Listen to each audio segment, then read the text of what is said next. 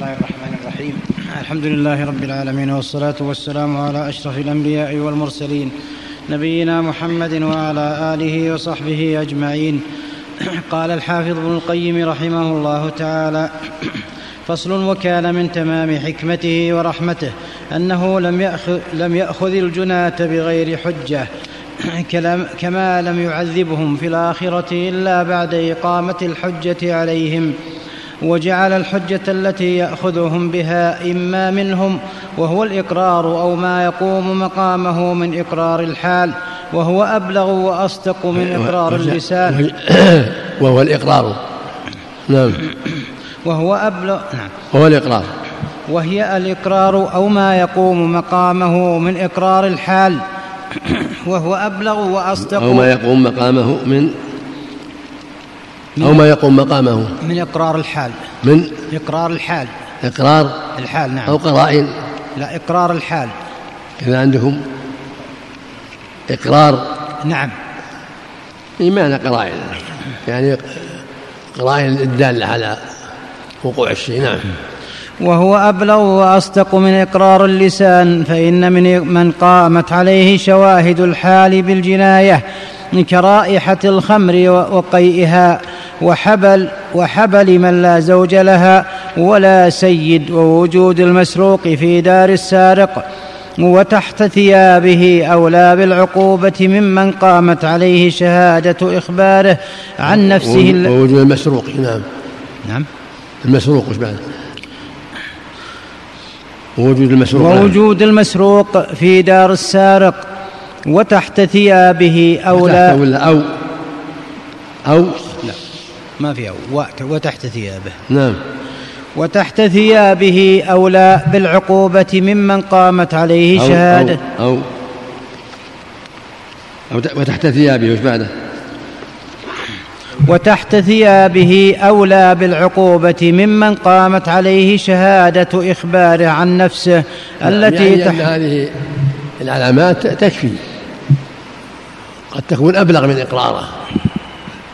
فإذا أقر السارق أقيم عليه حد السرقة وإذا أنكر وجدت السرقة عنده كفى. كان ينكر أنه أخذ هذا السلاح السلاح المعين أو البشت المعين أو الإناء أو ما أشبه ثم يوجد عنده. أو بين ثيابه تحت ثيابه. هذا يقام عليه الحد كالذي أقر لأنها افتضح لأن وجوده تحت ثيابه أو في بيته. فضيحة له أعظم من الإقرار. وهكذا حمل المرأة كانت تحمل وهي ليست ذات زوج ولا سيد؟ هذا دليل على الزنا.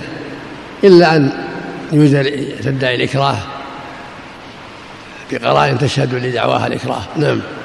نعم. غيركم أولى بالعقوبة ممن قامت عليه شهادة إخباره عن نفسه التي تحتمل الصدق والكذب وهذا متفق عليه بين الصحابة وإن نازع فيه بعض الفقهاء وإما أن تكون الحجة من خارج عنهم وإما, وإما وإما أن تكون الحجة من خارج عنهم نعم, نعم. وهي البينة. نعم. واشترط فيها العدالة وعدم التهمة فلا أحسن في العقول والفطر من ذلك. ولو طلب من هذا من, من حكمة الله وفضله. لم يؤاخذ الناس إلا بالأدلة. في الدنيا بالأدلة وفي الآخرة بأعمالهم. يعاقبون في النار بأعمالهم ويجزون بالجنة بأعمالهم. وفي الدنيا يعاقبون على أعمالهم التي يعملونها مما نهى الله عنه ويؤجرون على ما فعلوا من الخير. فلم يؤاخذهم إلا بأعمالهم وباعتراف ألسنتهم وقرائن الأحوال التي تدل على فعلهم أو بالبينات الشرعية الخارجية. نعم. ولو طلب منها الاقتراح لم تقترح أحسن من ذلك ولا أوفق منه للمصلحة. فإن قيل كيف ولو ولو ولو ولو طلب منها الاقتراح لم تقترح أحسن من ذلك ولا أوفق منه للمصلحة نعم. فإن قيل كيف تدعون أن هذه العقوبات لاصقة بالعقول وموافقة للمصالح وأنتم تعلمون أنه لا شيء بعد الكفر بالله أفظع ولا أقبح من سفك الدماء فكيف تردعون فكيف تردعون عن سفك الدم بسفكه؟ وهل مثال ذلك إلا إزالة نجاسة بنجاسة؟ ثم لو كان ذلك مستحسنا لكان أولى أن يحرق ثوب من, خر من حرق ثوب غيره وأن يذبح حيوان من ذبح حيوان غيره وأن تخرب دار من خرب دار غيره وأن يحوز وأن يحوز لمن شتم أن يشتم أن يشتم شاتمه. فما هو موافق فما هو الفرق في صريح العقل بين هذا وبين قتل من قتل غيره أو قطع من قطعه. وإذا كان إراقة الدم الأول مفسدة وقطع الطرف كذلك فكيف زالت تلك المفسدة بإراقة الدم الثاني؟ وقطع الطرف الثاني. وهل هذا إلا مضاعفة للمفسدة وتكثير لها؟ ولو كانت المفسدة الأولى تزول بهذه المفسدة الثانية لكان فيه ما فيه إذ كيف تزال مفسدة بمفسدة؟ نظيرها من كل وجه فكيف؟ والأولى لا سبيل إلى إزالتها وتقرير ذلك بما ذكرناه من عدم إزالة مفسدة تحريق الثياب وذبح المواشي. وخراب الدور وقطع وهذا, وهذا من جهل المعترضين. من جهل المعترضين. لأن جزاء القصاص بالقصاص مما تستحسنه العقول. فإذا أفسد الأول بالقتل يجازى بالقتل. لا بشيء آخر إذا طلب القتل. وهذا أعظم في المصلحة والردع. وهذا يدل على حكمة أحكام الحاكمين سبحانه وتعالى وقال ورحمة أرحم ورحمة أرحم الراحمين. لأن المجني عليه لا لا يشفى غليله ولا تطمئن نفسه إلا بأن يصيب هذا القاتل مثل ما أصاب صاحبه وأن يشتفى منه بقتله كما تعدى وقتل. وهكذا قطع اليد. كما قطع يده يقطع يده قطع رجله تقطع رجله قطع إصبعه تقطع إصبعه. قلع سنه يقطع يقلع سنه فقع عينه فقع عينها في راحة الضمائر وراحة القلوب لأن يعامل الجاني مثل ما فعل بالمجني عليه عامدا متعديا.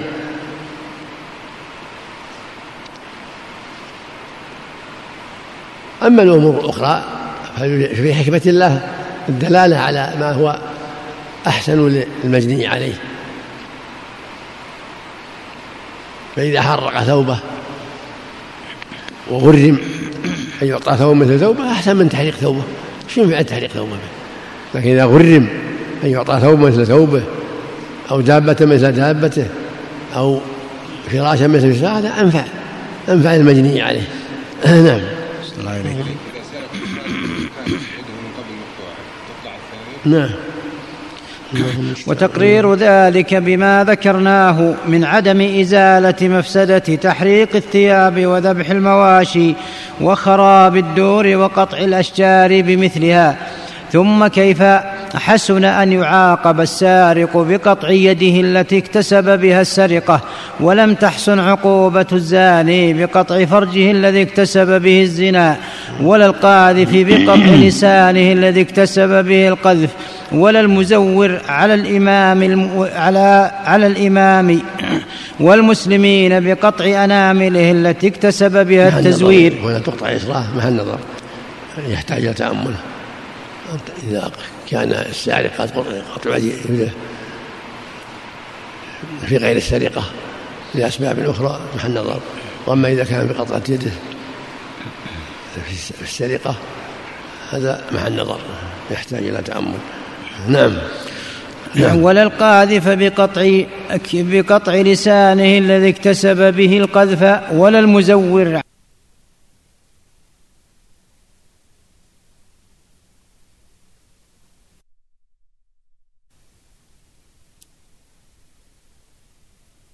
ويحكم ما يريد. نعم. يفعل ما شاء الله أكبر نعم. فالجواب وبالله التوفيق والتأييد من طريقين مجمل ومفصل. أما المجمل فهو أن من, أن من شرع هذه العقوبات أن من شر شر شرع. أن من شرع هذه العقوبات ورتبها على أسبابها جنسا وقدرا فهو عالم الغيب والشهادة وأحكم الحاكمين وأعلم العالمين. ومن أحاط بكل شيء علما وعلم ما كان وما يكون وما لم يكن لو كان كيف كان يكون وأحاط علمه بوجوه المصالح دقيقها وجليلها وخفيها وظاهرها ما يمكن إطلاع البشر اطلاع البشر عليه وما لا يمكنهم وليست هذه التخصيصات والتقديرات خارجة عن وجوه الحكم وليس وليست هذه التخصيصات والتقديرات خارجة عن وجوه الحكم والغايات المحمودة كما أن التخصيصات والتقديرات الواقعة في خلقه كذلك. فهذا في خلقه وذا وذاك في أمره ومصدرهما جميعا عن كمال علمه وحكمته ووضعه كل شيء في موضعه الذي لا يلو لا الذي لا يليق به سواه ولا يتقاضى إلا إياه كما وضع في قوة البصر والنور للباصر في العين وقوة السمع في الأذن وقوة الشم في الأنف وقوة النطق في اللسان والشفتين وقوة البطش في اليد وقوة المشي في الرجل وخص كل حيوان وغيره بما يليق به ويحسن أن يعطاه من, من, من أعضائه من أعضائه وهيئاته وصفاته وقدره وقدره فشمل فشمل إتقانه وإحكامه لكل ما شمله خلقه كما قال تعالى صنع الله الذي أتقن كل شيء. وإذا كان سبحانه قد أتقن خلقه غاية الإتقان وأحكمه غاية الإحكام فلا أن يكون أمره في غاية الإتقان والإحكام أولى وأحرى. ولم ومن لم يعرف ذلك مفصلا لم يسعه أن ينكره مجملا. ولا يكون جهله بحكمة الله في خلقه وأمره وإتقانه كذلك وصدوره عن محض العلم والحكمة مسوغا له إنكاره في نفس الأمر. وسبحان الله ما أعظم ظلم الإنسان وجهله فإنه لو اعترض على أي صاحب صناعة كانت ممن تقصر عنه معرفته وإدراكه كان كانت ممن تقصر عنه معرفته وإدراكه على ذلك وسأله عما اختصت به صناعته من الأسباب والآلات والأفعال والمقادير وكيف كان كل شيء من ذلك على الوجه الذي هو عليه. لا أكبر ولا أصغر ولا على شكل غير ذلك يسخر منه ويهزأ به وعجب من من سخف عقله وقلة معرفته هذا ما تهيئه بمشاركته له في صناعته ووصوله فيها إلى ما وصل إليه والزيادة عليه والاستدراك عليه فيها هذا مع أن صاحب تلك الصناعة غير مد مد مدفوع من العجز غير هذا هذا. هذا مع أن صاحب تلك الصناعة غير مدفوع عن العجز والقصور وعدم الإحاطة والجهل بل ذلك عنده عتيد حاضر ثم لا يسعه إلا التسليم له ولا والاعتراف بحكمته وإقراره بجهله وعجزه عما وصل إليه من ذلك. فهلا وسعه ذلك مع أحكم الحاكمين وأعلم العالمين ومن أتقن كل شيء؟ ومن أتقن كل شيء فأحكمه وأوقعه على وفق الحكمة والمصلحة. وقد كان هذا الوجه وحده كافيا في دفع كل شبهة وجواب كل سؤال. وهذا غير ما قال المؤلف لأن الناس الآن فيهم من هو بصير بصناعة السيارة بصير بصناعة الساعات بصير بصناعة الأدوات الأخرى. فإذا جاء آخر ما يفهم يعترض عليه ويقول وش حكمة هذا وش حكمة هذا صار دليل على جهله وقلة بصيرته وسفاهته. لأن كيف يعرف أسرار هذه الصنعة وهو لم يتعلمها ولم يعرف شأنها؟ فكيف بأحكم الحاكمين الذي هو العالم بكل شيء والقادر على كل شيء؟ ثم يجي يعترض ويقول لماذا كان كذا ولماذا كان كذا؟ والله سبحانه هو الأحكم ولا. لتعلموا أن الله على كل شيء قدير وأن الله قد أحاط بكل شيء علما. فاعتراض الجاهل على أرباب الصناعات والمهندسين والأطباء وهو جاهل كل عاقل يعرف أنه سفيه في هذا وأنه قد تعدى الحدود التي له وقد دخل فيما لا يعنيه. فكيف بأحكم الحاكمين وأعلم العالمين سبحانه وتعالى؟ نعم. وهذا غير الطريق التي سلكها نفاة الحكم والتعليل ولكن مع هذا فنتصدى للجواب المفصل بحسب الاستعداد. نعم. مع مما يناسب علومنا الناقصة وأفهامنا الجامدة وعقولنا الضعيفة وعباراتنا القاصرة. فنقول وبالله التوفيق. يقول مع إيماننا واعترافنا بأنه الحكيم العليم وأنه لا اعتراض عليه وأن المعترضين نادوا على أنفسهم بالجهالة لكن مع هذا نجيبهم على قدر عقولنا وعلى قدر علومنا نجيبهم عن شبههم. نعم. فنقول وبالله التوفيق. أما قوله كيف تردعون عن سفك الدم بسفكه؟ وإن زالت وإن ذلك كإزالة النجاسة بالنجاسة. سؤال في غاية الوهن والفساد. وأول ما يقال لسائله هل ترى ردع المفسدين والجناة عن فسادهم وجناياتهم وكف عدوانهم مستحسن؟ مستحسنا في العقول موافقا لمصالح العباد. أو لا تراه كذلك فإن قال لا أراه كذلك كفانا مؤونة جوابه بإقراره على نفسه بمخالفة جميع طوائف بني آدم على اختلاف مللهم ونحلهم ودياناتهم وآرائهم. ولولا عقوبة الجناة والمفسدين لهلك الناس بعضهم لأهلك الناس بعضهم بعضا وفسد نظام العالم وصارت حال الدواب والأنعام والوحوش أحسن من حال بني آدم. وإن قال بل لا تتم المصلحة إلا بذلك قيل له من المعلوم أن عقوبة الجناة والمفسدين لا تتم إلا بمؤلم يردعهم ويجعل الجاني نكالا وعظة لمن يريد أن يفعل مثل فعله.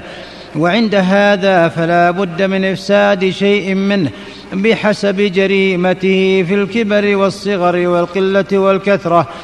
ومن المعلوم ببدء العقول أن التسوية في العقوبات مع مع تفاوت الجرائم غير مستحسن بل مناف للحكمة والمصلحة فإنه إن ساوى بينهم في أدنى العقوبات لم تحصل مصلحة الزجر وإن ساوى بينها في أعظمها كان خلاف الرحمة والحكمة إذ لا يليق أن يقتل بالنظرة والقبلة ويقطع بسرقة الحبة والدينار. وكذلك التفاوت بين العقوبات مع استواء الجرائم. قبيح في الفطر والعقول وكلاهما تأباه حكمة الرب تعالى وعدله وإحسانه إلى خلقه. فأوقع العقوبة تارة بإتلاف النفس. إذا إذا انتهت الجناية في عظمها إلى غاية القبح كالجناية على النفس أو الدين. أو الجناية التي ضررها عام فالمفسدة التي في هذه العقوبة خاصة والمصلحة الحاصلة بها أضعاف أضعاف تلك المفسدة كما قال تعالى ولكم في القصاص حياة يا أولي الألباب لعلكم تتقون فلولا القصاص لفسد العالم وأهلك الناس بعضهم بعضا ابتداء واستيفاء فكأن في القصاص دفعا لمفسدة التحري على التجري على الدماء بالجناية وبالاستيفاء. وقد قالت العرب في جاهليتها القتل أنفال القتل وبسفك الدماء تحقن, تحقن الدماء. فلم تغسل النجاسة بالنجاسة بل الجناية نجاسة والقصاص طهرة وإذا لم يكن بد من موت القاتل ومن استحق القتل فموته بالسيف أنفع له في عاجلته وآجلته والموت به أسرع الموت الموتات وأرجاها وأقلها ألما. فموته به مصلحة له ولأولياء القتيل ولعموم الناس وجرى ذلك مجرى إتلاف الحيوان بذبحه لمصلحة الآدمي. فإنه فإنه حسن وإن كان في ذبحه إضرار بالحيوان فالمصالح المترتبة على ذبحه أضعاف أضعاف أضعاف أضعاف مفسدة إتلافه. ثم هذا السؤال الفاسد يظهر فساده وبطلانه بالموت الذي ختمه الله على عباده وساوى فيه بين جميعهم ولولاه لما هنأ العيش ولا وسعتهم الأرزاق ولضاقت عليهم المساكن والمدن والأسواق والطرقات وفي مفارقة البغيض من اللذة والراحة ما في مواصلة الحبيب والموت والموت مخلص للحي والموت مريح لكل منهما من صاحبه من صاحبه ومخرج من دار الابتلاء.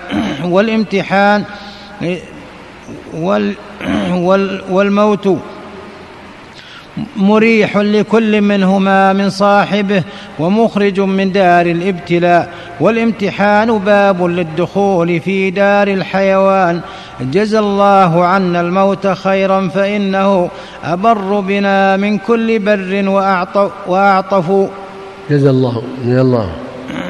جزى الله عنا الموت خيرا فإنه أبر بنا من كل بر وأعطف. يعجل من كل بر. وأعطف. نعم. وأعطفوا وأعطفوا نعم. نعم. يعجل تخليص النفوس من الأذى ويدني إلى الدار التي هي أشرف. فكم لله سبحانه على عباده الأحياء. أعد البيتين. اللهم الله جزى الله الموت. جزى الله عنا الموت. خيرا خيرا فإنه أبر بنا من كل بر وأعطف. يعجل تخليص النفوس من الأذى ويدني إلى الدار التي هي أشرف. فكم لله سبحانه على عباده الأحياء والأموات في الموت من نعمة لا تحصى. فكيف إذا كان فيه طهرة للمقتول وحياة للنوع الإنساني وتشف للمظلوم وعدل بين القاتل والمقتول فسبحان من, من تنزهت شريعته عن خلاف ما شرعها عليه عن خلاف ما شرعها عليه من اقتراح العقول الفاسدة والآراء الضالة الجائرة. الله وأما قوله لو كان ذلك مستحسنا في العقول لاستحسن في تحريق ثوبه. وتخريب داره وذبح حيوانه. فعلها. رحمه الله. اللهم استحسن الله.